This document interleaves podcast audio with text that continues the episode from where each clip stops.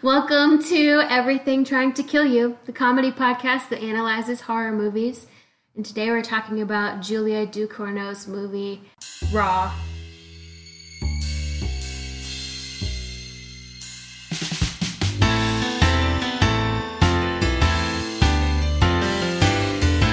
Hello, I'm Mary. I'm Mary Kay. I'm Megan. And I'm Terrence. Terrence, tell us about yourself and plug all your cool shit. I am a guy, for one, and I am happy to be here. I'm a photographer and videographer based in Atlanta. I do a lot of concert photography, wedding photography.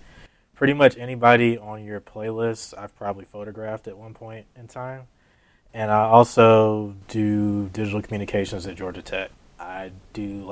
I collect, spend, and collect a lot of money on vinyl records and movie posters and video games.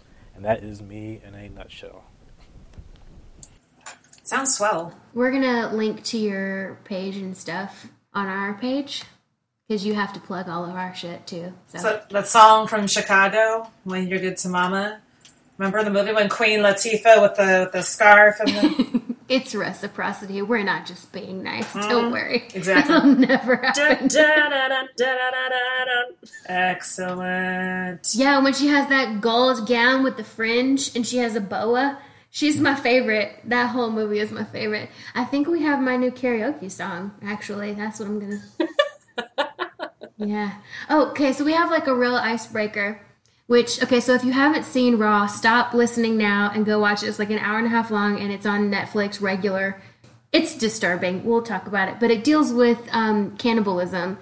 And for our icebreaker, I'm sure everyone is familiar with the game Fuck, Marry, Kill from college, which is when you get three people, or in our case, characters from Parks and Recreation. Yay! That you have to assign. You have to pick one adjective for each.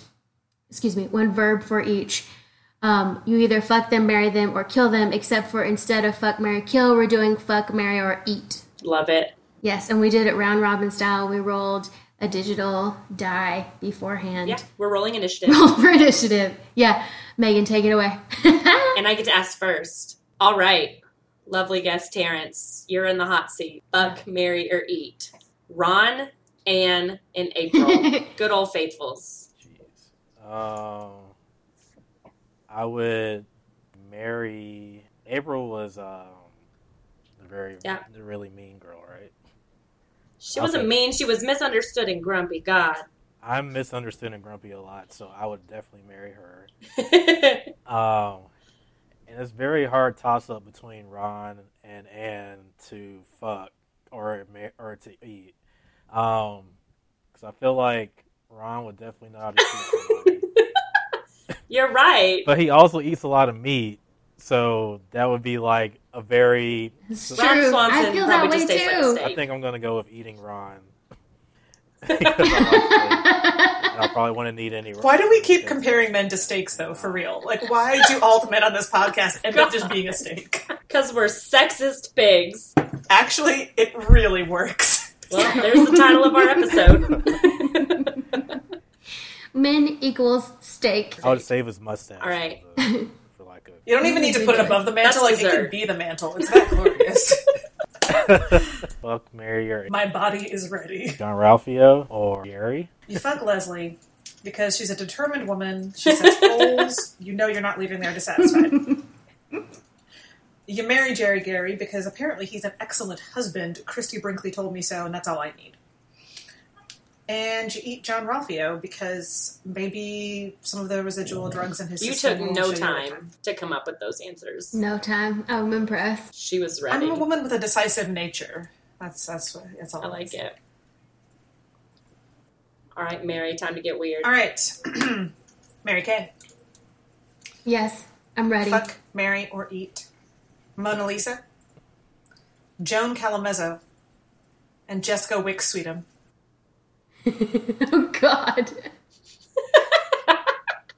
I would eat Joan, because what's the point of her? And But I like her as a character. I just don't really want to be around her at all. I would probably fuck Jessica Wicks, beauty queen, because she's a beauty queen. And I just kind of feel like she'd be a pillow princess. And then I would marry Mona Lisa because she's hilarious. And I think that we would have a very good companionate relationship. And those were my decisions. I can dig it. Yeah. I feel like everyone but me so far has made terrible decisions, but sure. Oh, God. Okay. Okay, this is Mary Kay asking Megan now. I'm Megan. Fuck, marry, or eat. John Ralphio Saperstein, Mona Lisa Saperstein, or Dr. Saperstein. We're going to keep it in the It was family. The look on your face as soon as you said Mona Lisa. Also because you didn't flinch when I said it. I knew Once you realized where I was going, and you were like, no, it's not the same thing. As soon as you said Mona Lisa, I was like, God damn it, she's going to do them all. Because we're doing all three taboos today, right? We need, what are they? Cannibalism, incest, and what's the third one? Murder. We're getting there, too. Well, let's just eat in the doctor, because I really don't want anything to do with him. Otherwise, he bothers the ever-living shit out of me. And if we look at his name and those ties to Rosemary's Baby, note to self, if you haven't listened to that episode, go do it. Yeah, we don't want to be involved in that. Gotta, make a love triangle out of brother and sister here, aren't you? I feel like that can't be the first time it's happened. I thought you were going to say to me, and I was like, damn, Mary. I mean... Don't be suspicious. I wasn't going to call you out on your own podcast, but since you just did... I mean, all right... Fucking sister, Mary, and brother. Just make the first what my heart said. We won't overthink it. I think she's too needy. I'm mind blown that both Mary Kay and Terrence had the option to marry two of the richest characters in the Parks and Rec world and did not. That's tough. Marriage to Ron Swanson and his bars of gold and his... and his ability to fix everything in your house? Wouldn't I be able to find his gold after I ate him? Well, he said, the person or beast who kills me will be able to understand the symbols on the paper with the directions to his gold. So, if you killed him, then presumably, yes, you could find his treasure. So, Raw. Oh my gosh. Let's just dip a toe in and start off talking about, the cinematography of it. Can we do that? Can we eat? Is my toe going to get eaten if I dip it? I was going to say, no appendage is safe. It's true. Did you guys notice, the weird colors at the paint party where she, wakes up with that rash? Well, they throw them in there and said, don't come out till you're green, right? Yeah. And then she takes that bite out of his lip. No. And then he bleeds all down the front of it and it turns brown. I thought that was really cool. The whole situation turns to shit. Brown shit. Yeah, I noticed a couple of stylistic things like that were really cool about this movie. Her cocktail dress gets a little bit sluttier every time we see her in it. Did you guys notice that? First of all, she doesn't have it. Yep. And then she borrows it from her sister and wears a long sleeve shirt underneath it with tights. And then it's just the dress with the belt. And then she wears it with those ripped up pantyhose at the party when she's sitting on the counter with one leg going in each diagonal. Yeah. Also, that's the cover of my album. No one can have it now. Damn it.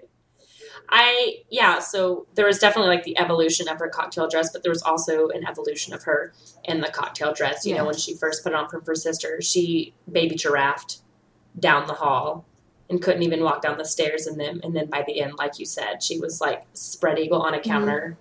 Look at her lips. She got real comfortable. Baby giraffe. This time went by. Funny image. So, is it wrong though? No, it's also, right. Is it wrong? The idea of that, downright demure, because the dress doesn't change shape. It's still really not a slutty dress. No, it this very demure, high-necked, a tasteful color.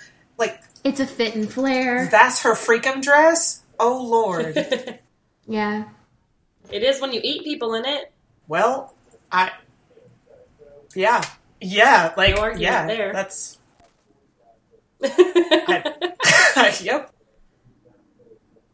It's kind of how Anything's a bikini body if you put a bikini on it. Anything's a freakum dress if you eat people in it.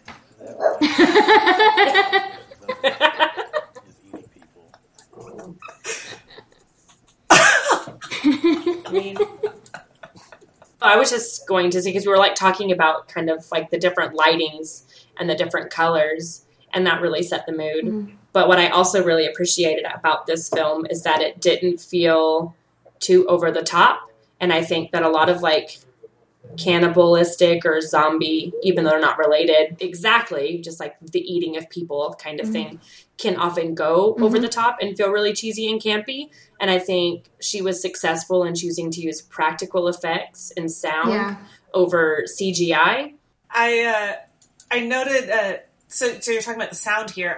I am a sound person myself. Yeah. My parents made notes about sound at this point. I mentioned to Megan before we were recording that this is not my particular taste in horror movies, so I kind of sat down and was like, I'm going to watch it. Like, buckle myself in. What incredible resolve. You're so strong. So, in this scene, I had the moment of like, I get it. I'm supposed to sit here and watch her eat a finger for several minutes. That's what's hard about it. Also, no, I don't want to. And like went and made myself a snack. Was it finger food? Was it a finger? Was it chicken wings? For once in my life, it was not a chicken wing. But it looks, when she's eating that finger, I was like, it looks like she's eating a chicken wing. And even being like, oh no, not the lemon pepper. Lemon pepper not is the best the chicken falls wing into flavor. Oh, I see. I was going to say. No, she doesn't want to waste the sauce, no. Okay, but it's... What kind of monster do you think I am that would order any other kind of wings besides lemon pepper wings? All I'm saying is the listeners won't know that either because they couldn't see the gesture. Your dramatic leap to catch... Yes. Licking of your hand. Yeah, yeah. Excuse me. We needed to clarify. Our listeners deserve the best. But as I'm making... So first of all, the fact that I could make a snack while this was happening tells you plenty of things about me, but also... The fact that even when I was not actively looking at the screen, I was like, God, girl, shut up. With the... If I don't eat that way, no one has to eat that way. If anyone has ever seen me eat a chicken wing and I don't sound like that, then no one needs to sound like that. I was paying more attention to the music. Yeah, I agree with Terrence. I was definitely more tuned into the music in that scene than the actual smacking noise. It kept drawing me in, like, making me, even though I was, like, covering my face while it was happening, that music kept drawing me. Yeah. Well, and there was there's a shift there, musically, right? Yes. That up until that moment, music has been much more inactive. Mm-hmm. It's been something ambient in the background. Or hinting. Mm-hmm. And then there's this crescendo, there's this... Suddenly music is storytelling in a much more proactive way. And it's like her transformation. Yeah, because it happens like it's totally quiet, like you were noticing, or almost totally quiet at least, while she's eating and being like, can I do this? Like, can I just like not really do it, but do it a little? And then she like goes in, and then there's this moment where she like pulls it away mm-hmm. and looks at it and then realizes what she's doing. And that's when the music crescendos is like, she not only has she become that, but she's realized what she is. And then she does it some more. Like it's I thought it was gorgeous. The self-actualization is the important moment, right? The doing it, experimenting in the first place is not the evil or the transformation. Right. It's the end result. The choice that it's not an experiment mm-hmm. anymore. The choice that it's ongoing. Well, I think it also kind of affected us as viewers, because if you kind of go back and listen to it now, once it does that crescendo, like you said before, like the beat was kind of like ambient. It was kind of flowy, up and downy. Those are real scientific terms. Well, we spend a lot of time at a rave with actual, like, trance, but then like, repetitive. This music kind of crescendos and it goes in and it gets really rhythmic. And at least to me, it sounded like it mimicked a nervous heartbeat because it started getting pulse. Like, her pulse was quickening and the music crescendoed. And then her sister looks at it and was just like, da-da-da-da-da-da-da-da. She's just like, fuck. But it seemed to really mimic internally what was going on. Oh, yeah. No. I've done that in sound design before. The very long, very slow crossfade between the beat and the heartbeat. Yeah. It's interesting because the shirt she's wearing is kind of like a green tealish shirt. And then that blood, like the color contrast there again. You get the brown. Is, I didn't notice that at first. And then the room itself is kind of like an orange, yellowish view to it. which is an interesting thing. I'm going to break out my book on color theory for us. Well, and also in that moment, too, like the dog is so often visible being either trying to like licking and like paying attention to Alex, or just straight chilling. Like, I mean, EMS will be here soon, I'm sure, while she is eating a finger. And this like it's common for a dog. Yeah, it's common for an animal. My dog has been sniffing my boobs and looking at them in a very concerned way all week. Can we explain why? Because right now people think you just have dirty boobies. I can also cut this if you want me to. No, I mean, it's not a secret. If you look at pictures of me 2 weeks ago and pictures of me now, you're going to be like, ah. So I had a breast reduction. And so all of this, like... You have a wound. I have wound. Exactly. That's what they are. So I was nervous that I'd come home. I have a 65-pound pit, and he's maybe not got great boundaries in terms of, do you want to be jumped on or stood on? No, I can't tell. And I was nervous coming home, and he has been so gentle and careful. Last night was the first time he has accidentally even, like, jostled me. And he keeps, like, sniffing my chest very carefully. And the first few days especially, he kept, like, trying to lick me very gently. And I was like, that's the weirdest thing. I hate it so much. Please never do it again. He's concerned. You're a poor, pitiful, wounded animal. It's pretty awesome that he can... Right. Well, he also keeps licking these sacks of boob juice that come out of my body. Oh, my God. We're calling them rosé, okay? So we've rebranded them. Oh, that's right. Yeah. It's your rosé to go. There you go. Okay. He's trying to find the source of the rosé. That makes sense now. This is incredible. It's like he's trying to find the Aztec gold, but it's the Today Rosé. Today Rosé. Speaking of body horror. That rash on her body. That was kind of the grossest part to me. Maybe that says a lot about me as a person. We'll psychologically analyze that later. But eating at a finger was cool. That rash, and I think it's something about, there's something that's scary about how mundane our body is. And, like, that was the first time that she was confronted kind of with her own mortality, is that she was, I don't know, messing around, experimenting, living her life. And all of a sudden she was like, shit, this has real effects on my real life body. They had to peel off that oozy, woozy, scratchy, grody-ass scabs all over her body. And that's the only part in this movie that I really, like, cringed. And I was like, ugh. I was actually okay with that because in my notes, I've actually felt like I've lived through that. Not the peeling part, but I've definitely woken up in the middle of the night. Not to that extent. Me too. And they're bleeding because I've scratched them so hard. Yeah. And I had no idea what was going on. Like, it was a regular day for me, taking pictures. I went to go see Ant-Man in the movies. I had Red Lobster. And it's a perfect day. Went to sleep, woke up, hives everywhere. First I thought, were there ant bites? It was a 4D film. Man, did I get ant bites? And then I was trying to figure out what exactly did I eat.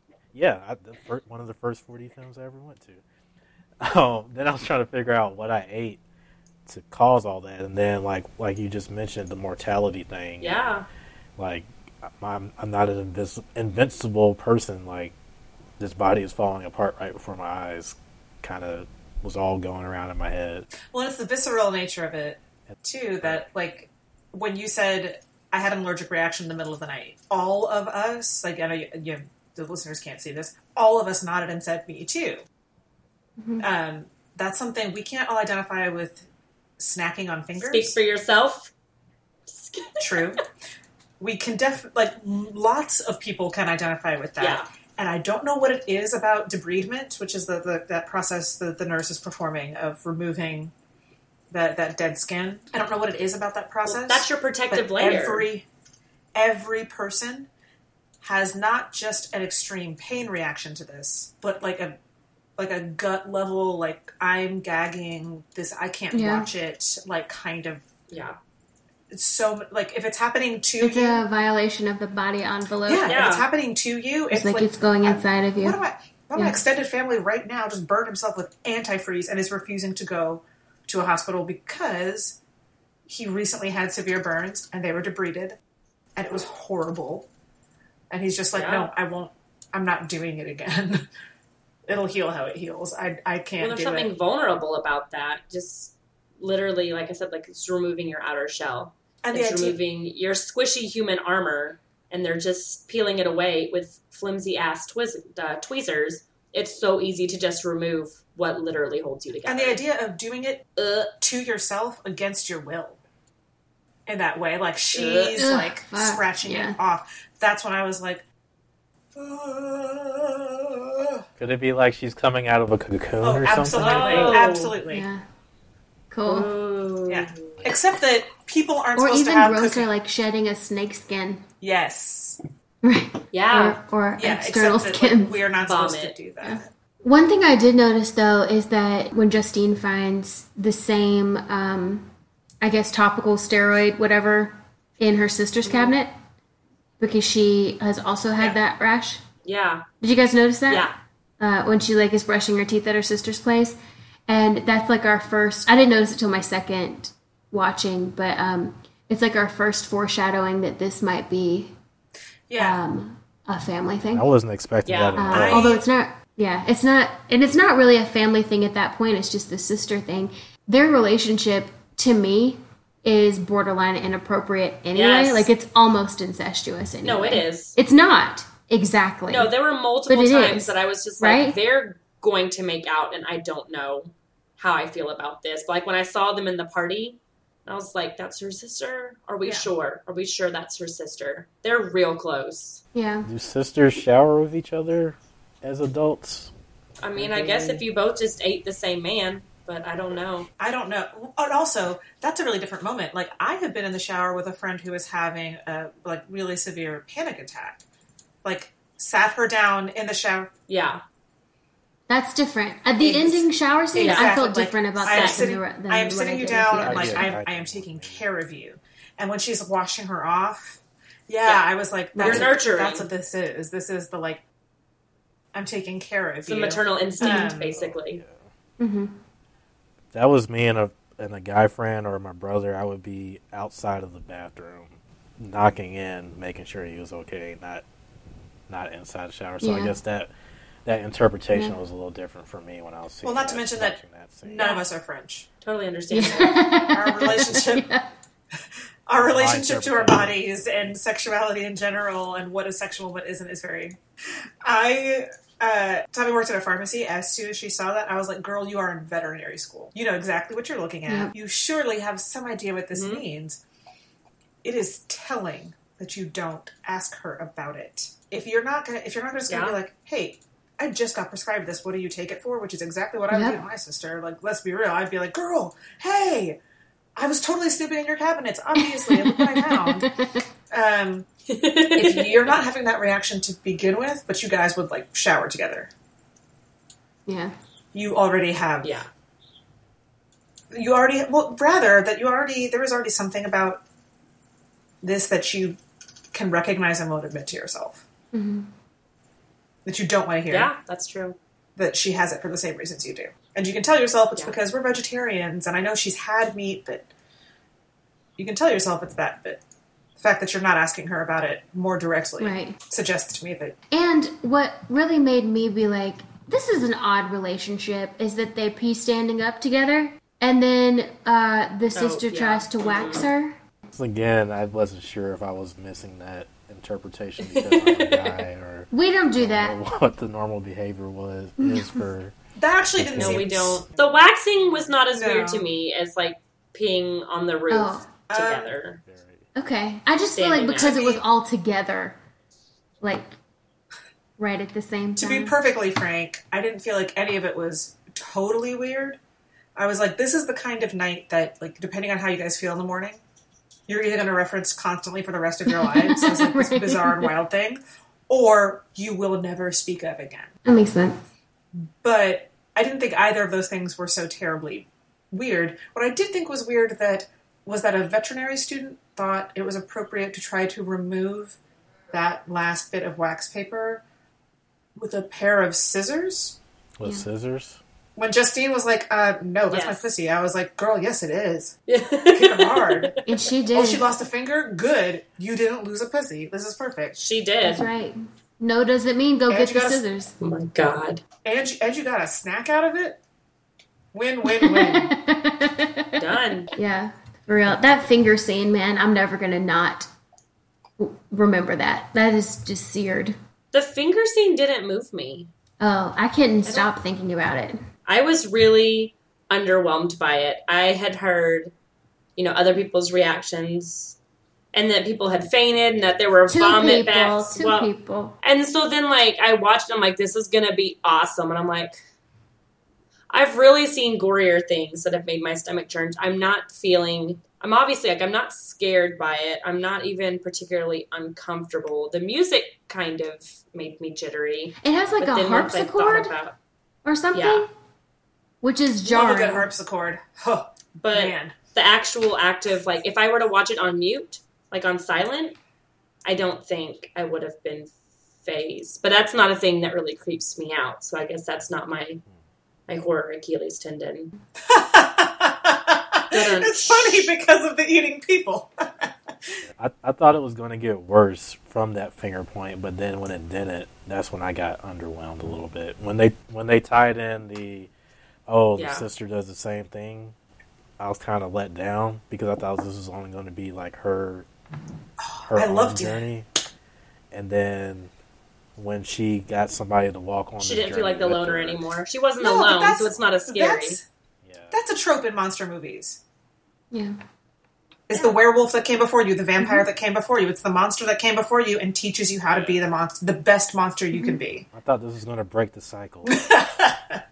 What was worse to me, or maybe not worse, but as far as gore goes, the bite out of Justine's cheek. Yeah. I was like, whoa, that's exactly what it looks like when you tear off a scab too early, where it's a little deep.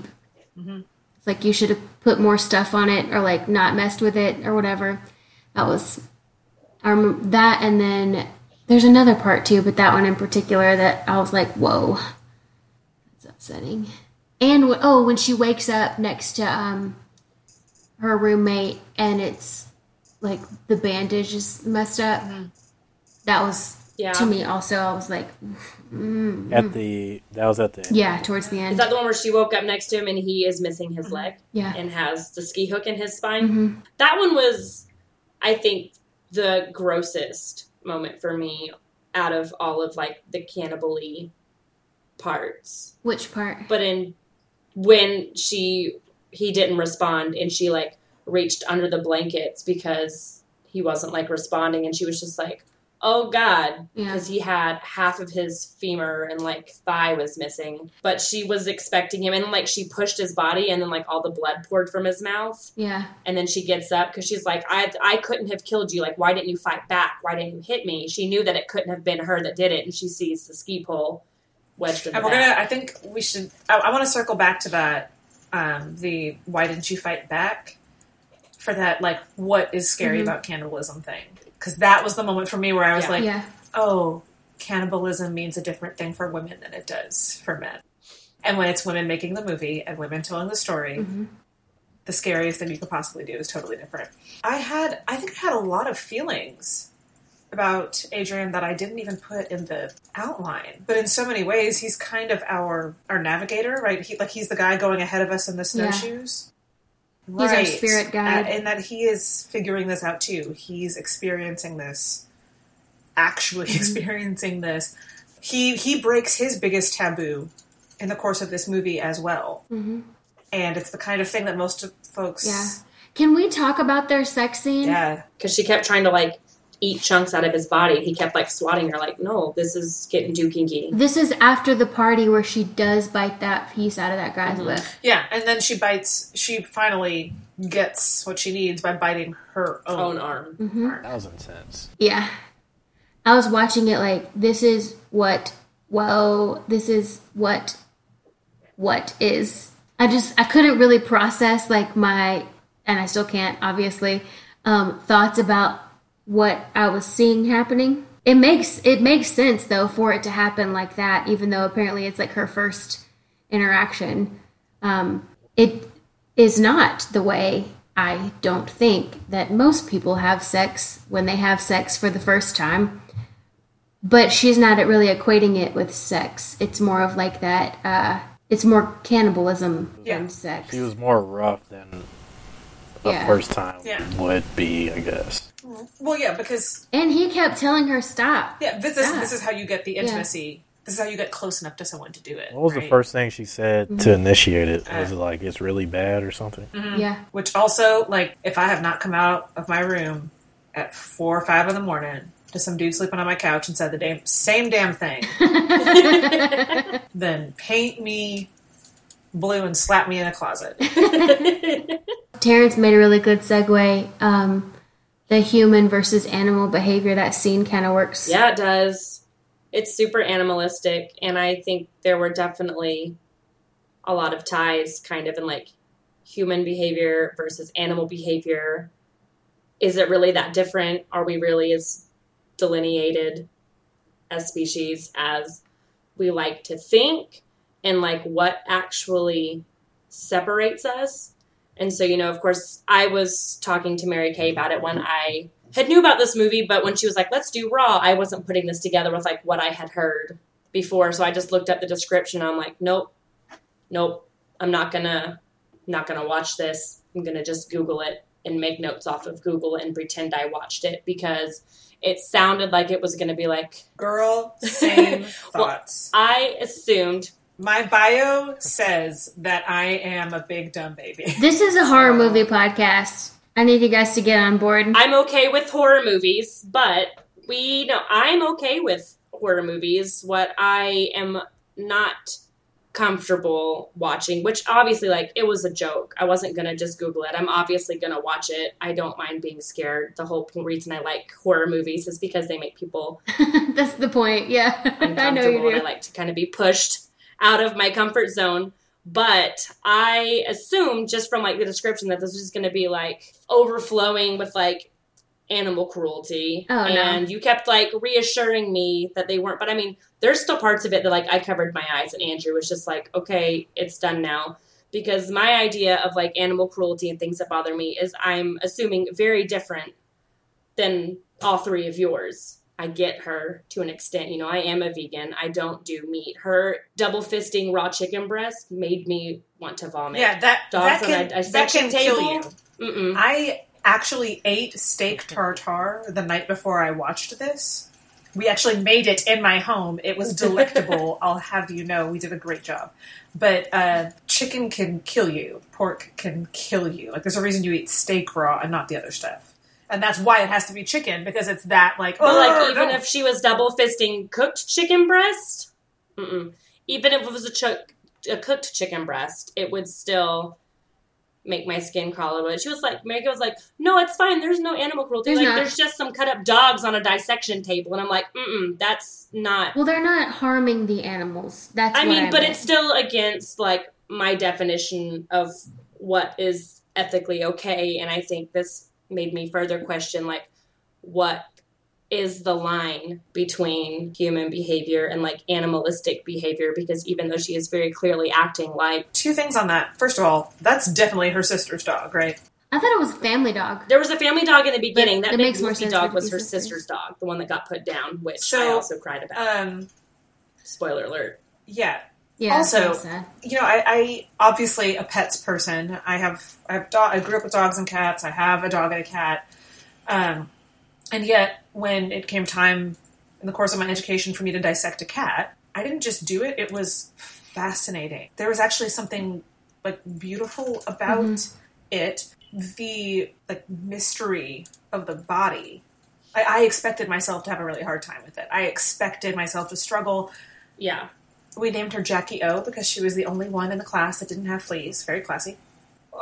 We named the kittens Peter, Paul, and Mary. But that's the thing, like, we named them, and it still wasn't weird to, like, be coming in and, like, checking on Jackie and, like, all right, today's the day we look at Jackie's liver. Like, it was such a bizarre relationship. And, of course, like, making the jokes and the funny names and everything is a distancing behavior so you could do this. I was just amazed, exactly, by how many coping mechanisms I could suddenly come up with to be slicing up a cat that looked exactly like mine at home. I dissected the cat, and I did it, obviously. I had a horribly difficult time doing. I was not okay with it. When I got into college and I had to take like anatomy for my major and things like that, we dissected different cadavers. I was fascinated and totally okay with dissecting a dead human because they could sign a consent form and say that they could. And like, I know not everyone obviously thinks the same that I do in this, but like the cat could not consent to being dissected when they were dead. So it rubbed me the wrong way. And there's just something about, I don't know, it felt different to me. And like I had a name tag and like a description tag for my dead cadaver. I knew his name. I knew where he was from. I knew his age. I knew how he died. And yet you knew that this is where he wanted to be right now. Yeah. He signed off and said, when I die, I want my body to go to science and I want it to be done in this way. So I felt okay digging around in him and learning and being curious and exploring it. I did not feel okay poking a cat's spleen. Does this movie do this for us, like where we feel bad about the animals but don't really have... Terrence, are you one of those monsters who doesn't lose his mind in a war movie when a horse gets shot? I've become... Well, horses freak me out to begin with. Horses are scary. They're so powerful. Yeah, ever since I saw The Brothers Grimm and saw that horse eat that girl... You're done with horses? Horses are huge and... Yeah, but I would be sad if it got... Yeah, like it's... They're... Okay, first, I have what I like to call a respectful fear of horses. Because they have a code, right? Like they have like a... Yeah. Yeah, you fear them out of respect. Like the ocean. Like, this thing can kill me. It has a language. I just don't speak it. Until I learn it, it can kick me to death by accident.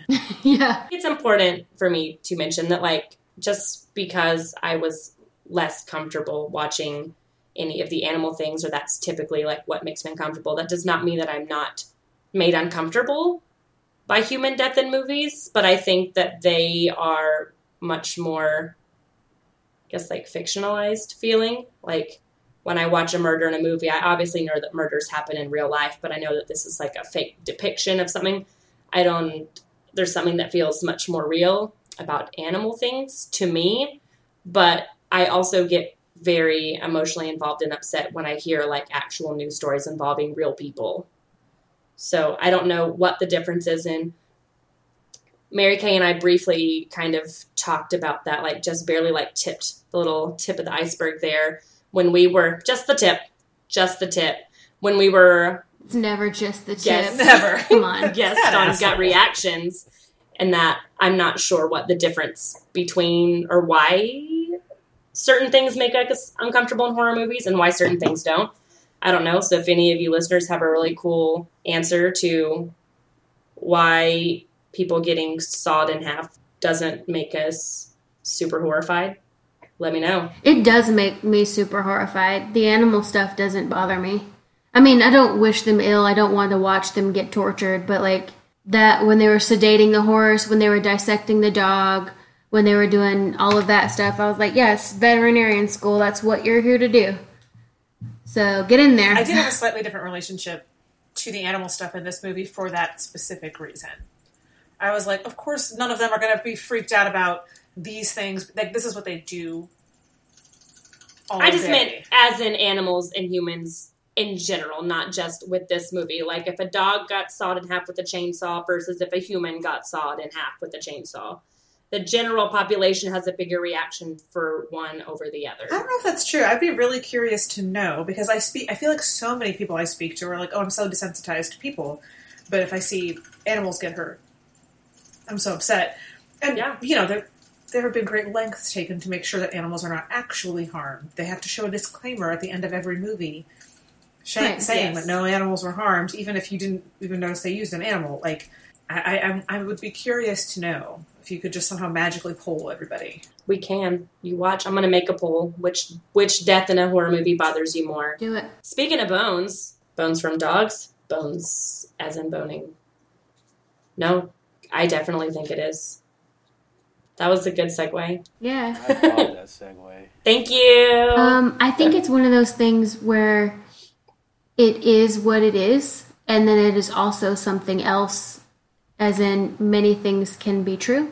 Yeah. Like, it is about cannibalism and Justine and Alex actually awakening something in themselves in this like puberty stage that makes them want to eat human flesh, and coming to terms with that and figuring out how you can do that without actually hurting any other humans, which Justine seems to be doing okay at.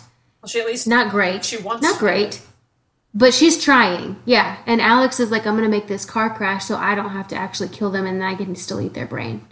I did this for you. Don't you want some? Like, that's next level fucked up. So I think that that is what it is, and then it also can't not be sexuality because of the consumption, and because they both have crushes on a guy who's unattainable for them, and Justine gets jealous of Alex when Alex is playing video games with him. She's like, you need to back off, and then Alex is like, I thought he was gay. I usually have, and I struggle with this until they gave Adrian the space to actually say it. I'm so tired. I'm so angry about the narrative of the queer person being turned. Yeah, and I was like that either. I am going to blow this shit up. What is happening? And then he says it, and I was like, there it is. There it is. This, for him, is an identity crisis. This is the violation of everything he has worked. And it is work. It is sacrifice. It is hurt to himself. It is hurt to other people. Yeah. To live his truth. It shouldn't be. It is. And he violates it completely for this experiment. And it's not even entirely an experiment on behalf of himself. No. It's an experiment that, well, I guess I could go for it. And it is clearly a big deal for her. And he stays engaged even after she is clearly trying to eat him. She just keeps swatting her away, but they don't stop. Right. So, that just meant a lot to me, and that was a powerful moment for me of also identifying the cannibalism and sexuality, that the taboo and the sexuality are not. It's not possible to separate. Do you think he? You remember the scene at the gas station with that trucker? Yeah, what's that about? I don't understand that scene. I could see that was kind of playing with the humans versus animals thing, but I felt like there was something with his identity as well. Oh, yeah. I don't know. That made me really uncomfortable, too. For me, that set up that he's not indiscriminate, right? That he may have random hookups. Like, she may walk in on him with a random dude. But when he chooses to be with Justine, it's not. Mm-hmm. It's not nothing. That he has the option to do bizarre and gross and completely outside of his interest or needs. Yeah. He doesn't engage. Not only does he not engage, it disgusts him. That makes sense.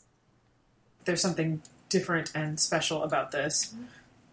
And again, it's a taboo, right? And which ones do we? Where do we indulge? What do we break? What do we not? I made the most beautiful pun and my notes, and Mary Kay is not a pun person, so I'm going to share it with you guys because it ties into this. Oh, I added it. Oh, yeah. I added to it. But when I told you, I was like, get pumped for my notes, there's a pun. And you're like, maybe Mary will appreciate it because I'm not a pun person. And I was like, all right. So I put in that she comes in as a virgin vegetarian, and then Mary Kay added veterinarian. So she comes in as a virgin veterinarian, a vegetarian. If you will. And then, like, she comes out the exact opposite. What would the opposite? A cannibal? Nailed it. So, about cannibalism. Mm-hmm. That's, I mean, just in general. Like, that's, like, taboo across culture. Not every culture, but, like, most cultures. Yeah. My ancestors ate Giovanni de Verrazzano. Who is that and why? He was an explorer. And because he came to the wrong part of the West Indies, and so they did. Okay. He was fucking around in the wrong neighborhood. Isn't it usually like a conquest or ritualistic in nature? Yes, it's like It's not like, let's kill this pig and eat it. No. Like, no, it's not. It's not for food or fun. It's a ritual.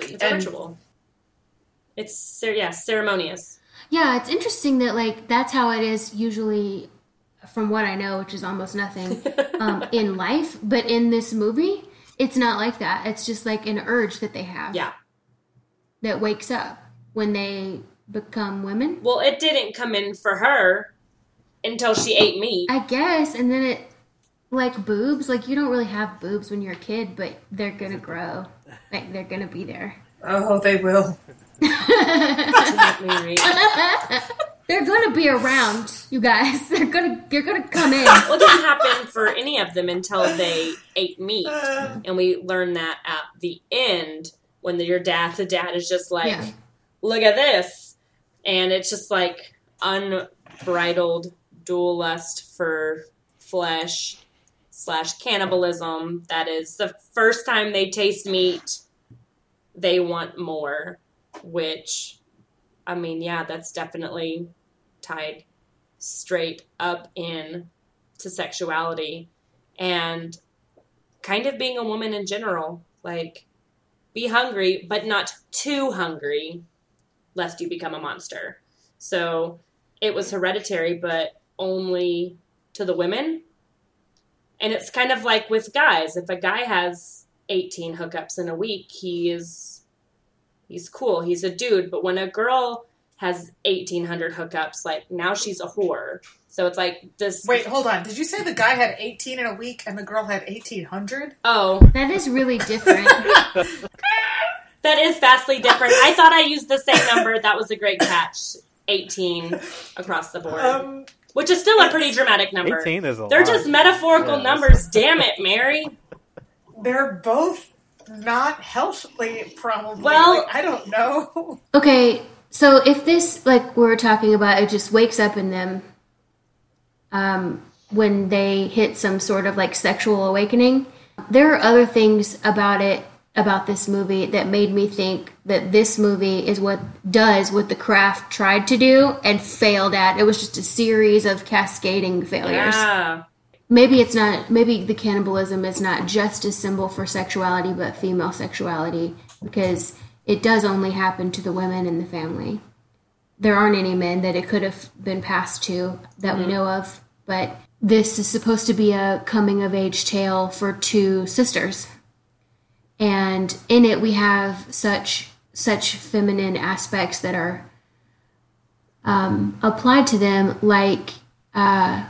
she eats her hair, which is a nervous habit that the girls with long hair get. And then we see her purging the hairball in the bathroom. And when she, which lasts for fucking ever, by the way. Like, it just never stops coming. It's like a magician's scarf coming out of her throat. That part was pretty gross, too. That was rough, too. Yeah, I don't know. Girl, what? That's almost grosser than eating the finger chicken wing style. It is grosser than eating the finger. It is. Yeah, well, but then when she comes out of the bathroom, another girl is like, if you use two fingers, it's easier. And so they're like bonding over bulimia, which is a problem. And then Justine kind of looks at her like, I'm not doing that to myself. Like, you can see it in her eyes, like, that's not what I'm doing. And then also like realizing like, no, what I did was a little bit grosser. Like, maybe not habitual, like habitually harming myself, but... also, maybe.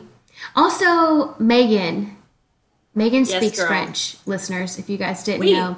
What is that graffiti between them? So fancy. She's so much fancier than me. Yeah. I can say some bad words in Arabic, and end of list. I was learning how to speak Spanish because this guy I was dating, his family would only speak Spanish in front of me. And I was learning to speak it, and then we broke up, and I was like, fuck this language. I know. So I don't speak very minimal Spanish or English. And I can sign, but I speak beautiful French. And the graffiti on the wall in that bathroom scene right in the middle says, "Pay ta chat," which literally means pay your pussy. Yeah, the little heart vagina. Gross. Wait, Terrence, do you speak French too? I took Spanish my whole life. Oh, you just know. Can't keep a conversation. There was the literal heart that had, like, all the bits of a vagina on the wall. And it's then, like the Deathly Hallows. Yes. And then it had an arrow pointing to it that said, "Pay ta chat."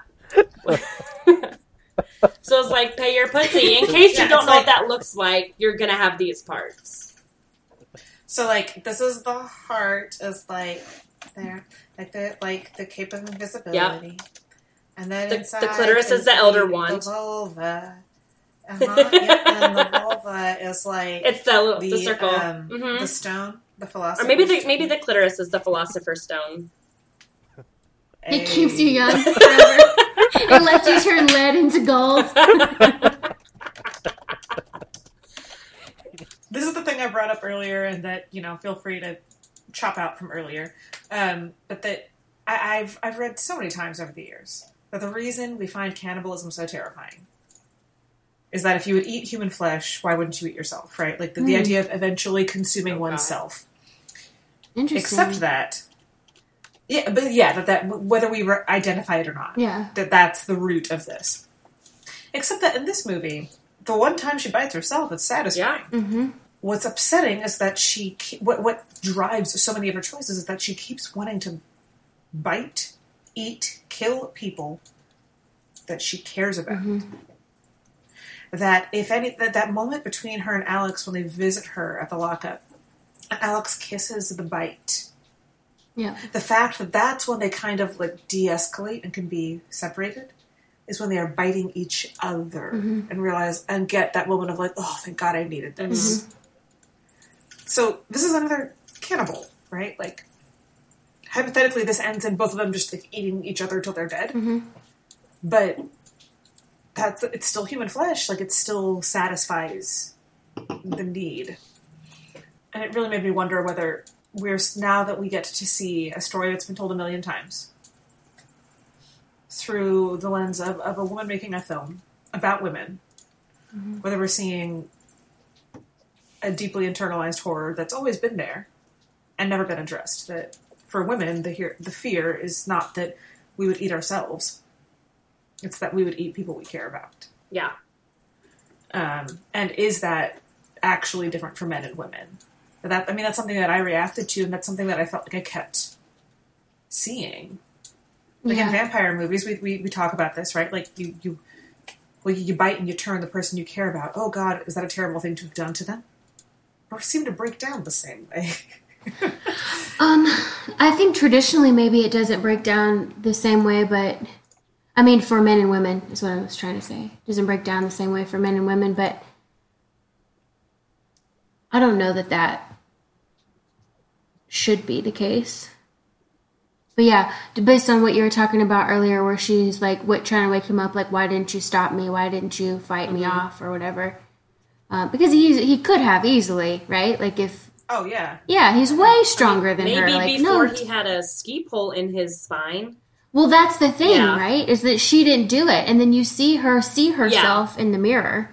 And then she has there's no blood on her. I mean, there is on her hand and then on her cheek, but not like... Not from her. So she didn't do the egg either then. So yeah. It was like... Or, yeah, her sister ate the leg too, right? Okay. And that, just seeing how upset... She was going to bite him. She was going to bite the shit out of him. She was just going to rip his shoulders off. Yeah, but she wasn't going to kill him. Yeah, exactly. There's a line there. Like, she wanted to bite him, but she also wanted it to not stop. To the point that... If he shoot her off enough, she just bit her own arm. Yeah. Like she ate her own flesh instead of losing this intimacy with him. And then she wakes up with him and she's so visibly like happy to realize that she is waking up in the bed with him. Mm-hmm. And then this is how it turns out. And that is her reaction. Not like, damn it, girl, you didn't save some for me, but assuming she did it herself. And then also assuming that somehow he must have let her, or how could she possibly have accomplished this? Like there's so many questions about, like, agency and choice-making right there. Yeah, no, really. Like, whoa. The assumptions you've made and then how you're responding to them. She was on a roller coaster right then, like, for sure. So we talked a little bit earlier about how the cannibalism is hereditary, but it only occurs in the women in the family that we know of, because at the very end...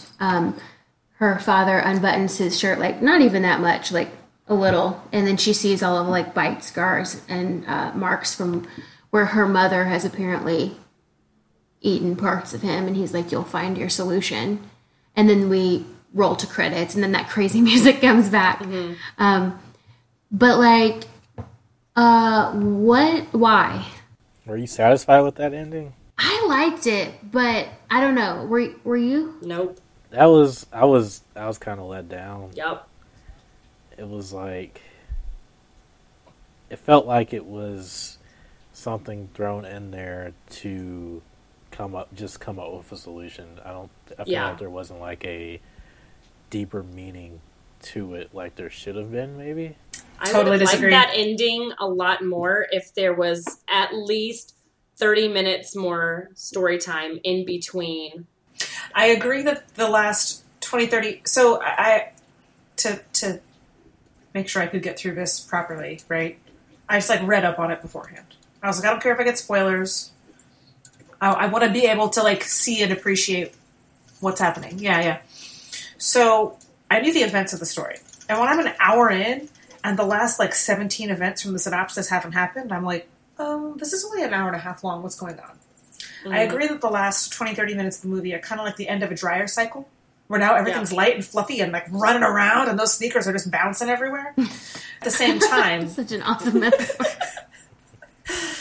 At the same time, the actual that moment, that reveal that their mother is a part of this too, that it must be hereditary, and that the solution for their mother was a willing sexual partner. I was like, there you go. Just locks it right down. Okay. Yeah. And also, when he says you'll find your solution, he doesn't say you'll find a person. He doesn't say you'll find a man. He doesn't say you'll find a partner. Mm-mm. He says you'll find a solution. And he also says that Alex has always been herself since she was a child, which suggests to me that he doesn't think that this is the only solution. As much as we've been contending with cannibalism and sexuality, maybe her dad doesn't believe that, or maybe her dad is aware of alternatives. Maybe he just hopes there are. But he doesn't. So what is herself, like murder, causing car accidents? I understood that to mean that they have known that she is a cannibal as well, since she was a small child. Just, yeah. We took her. We just never spoke about it. Well, he said we took her. She was our little princess. We took her everywhere. She's always felt more comfortable being herself. And I was like, Oh. So that's like, you know, okay, so my sister did this embarrassingly late into her life, but like the kids biting each other. I was like, does she just like have a normal like kid like bite and then be like, oh, yes. And daycare just like became pandemonium? I hope so. I hope that's what happened. That's how I read that. I'd be curious if you guys read it differently. I'm curious to know what you guys thought. But I read it as they have known since she was a child that she inherited this. I got the same. That was my same read too. I don't think I connected it as well as you did, but that makes perfect sense to me. And then the jump that you'll find a solution, and this was mom's, but apparently it wasn't Alex's. If they've known that Alex is a cannibal all this time, they may well have known about the car accident. They know she's been finding some way to manage it and get through veterinary school and all this stuff, so. Who was that who caused the car accident at the beginning of the film? Alex, right? That was Alex. Yeah, that was like the foreshadowing of that whole wreck. That was when she jumped in front of the car with her sister. When I first saw it, I thought it was Justine. And that's why she wasn't there to pick Justine up. That's right. Mm-hmm. She was having a snack. So, what is the point of this movie? To give Mary palpitations for the entire week before she watches it.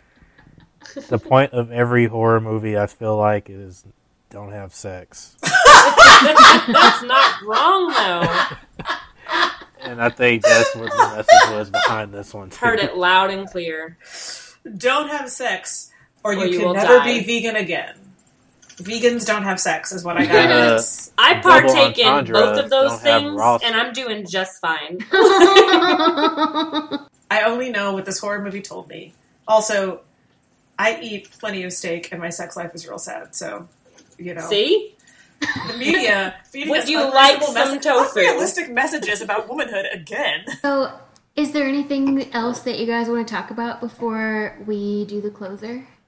Because we're almost there. Yeah, yeah. This is gonna be great. Super brief. Came to be because the director accidentally watched Texas Chainsaw Massacre when she was super young. She was staying somewhere else. She was either like in a hotel or anything. Never like thought about it again until she was much older and watching it for real. And she was like, I remember all of this.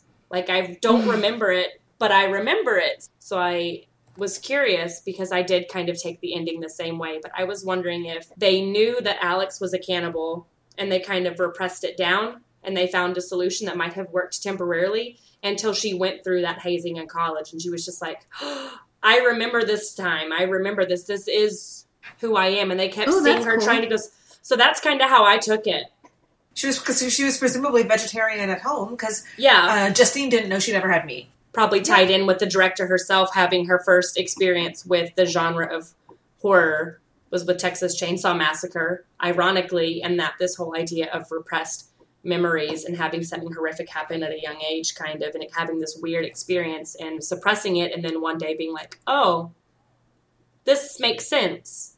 For the several of us in this conversation who have worked in social services and mental health, yes, that is actually what we think. That's a real thing. If you introduce me to a kid who's making my life hell, it is a real thing. It's just, for me, it's just like, okay, well, it's just a matter of time. We build a relationship, and then I'm going to figure out what's making your brain hell, and it happened 10, 15 years ago, and then we can start doing the work. Why did she make out with herself in that mirror? I thought it was like a Patrick Bateman sort of hype music type thing. No, I saw a Buffalo Bill type thing. She was like, would you fuck me? And it made me really uncomfortable. No, not at all.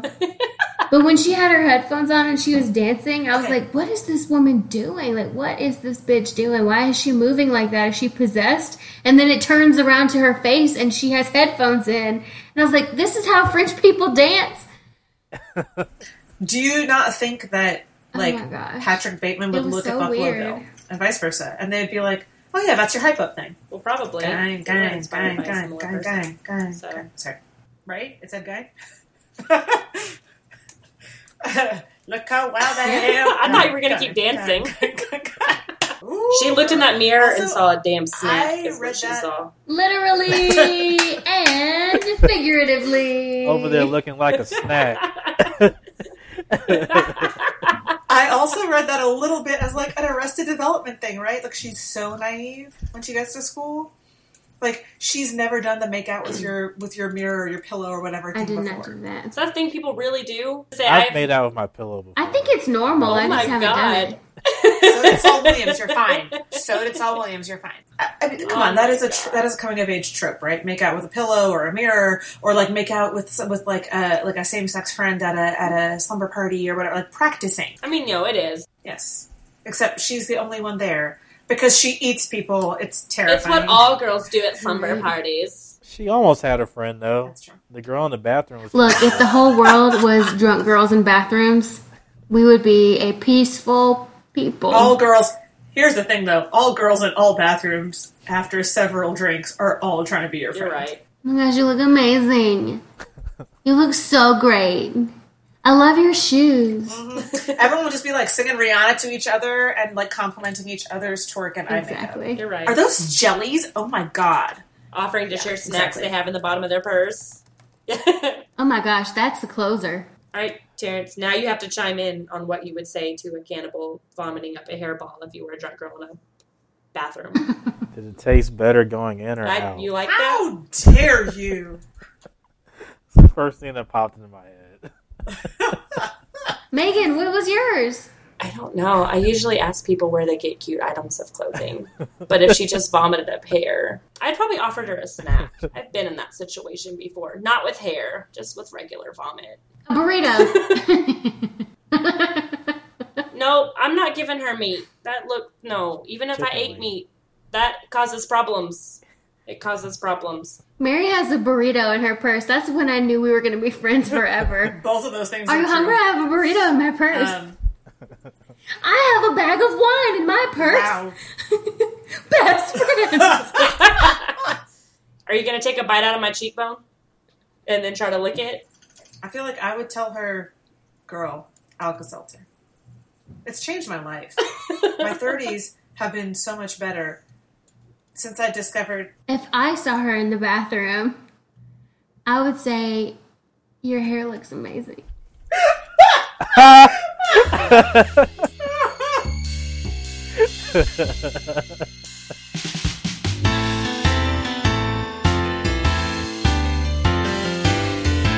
So, up next on Everything Trying to Kill You, we have Pan's Labyrinth, 2006, by Guillermo del Toro. You can rent that movie on Amazon if you haven't seen it, and we actually have one of my former students, Caitlin, as our lovely guest next time, which is exciting. And thank you again. Thanks for having me. Y'all, check out his work. We're going to post it a lot on the social media, and our lineup through the summer is also on our website now, so you can watch that with us. And if while you watch any of these movies, you have, like, favorite lines or favorite, like, memes or whatever that you can't not think of, send them to us because we love that. We love getting that kind of feedback. And if you're listening to our podcast, if you made it this far, all the way to the very end, if you went down with the ship and you haven't subscribed to us yet, please do that. And after you do that, rate and review and subscribe to us, and then follow us on all our social media, and then tell 2 friends about us so y'all will have something to talk about when you inevitably get dragged out to an overpriced brunch. And drink too many mimosas and end up drunk in a bathroom. And then you have 4 things to choose from. Or you can make your own. And then tell us about it. We'll talk to you guys in a couple weeks.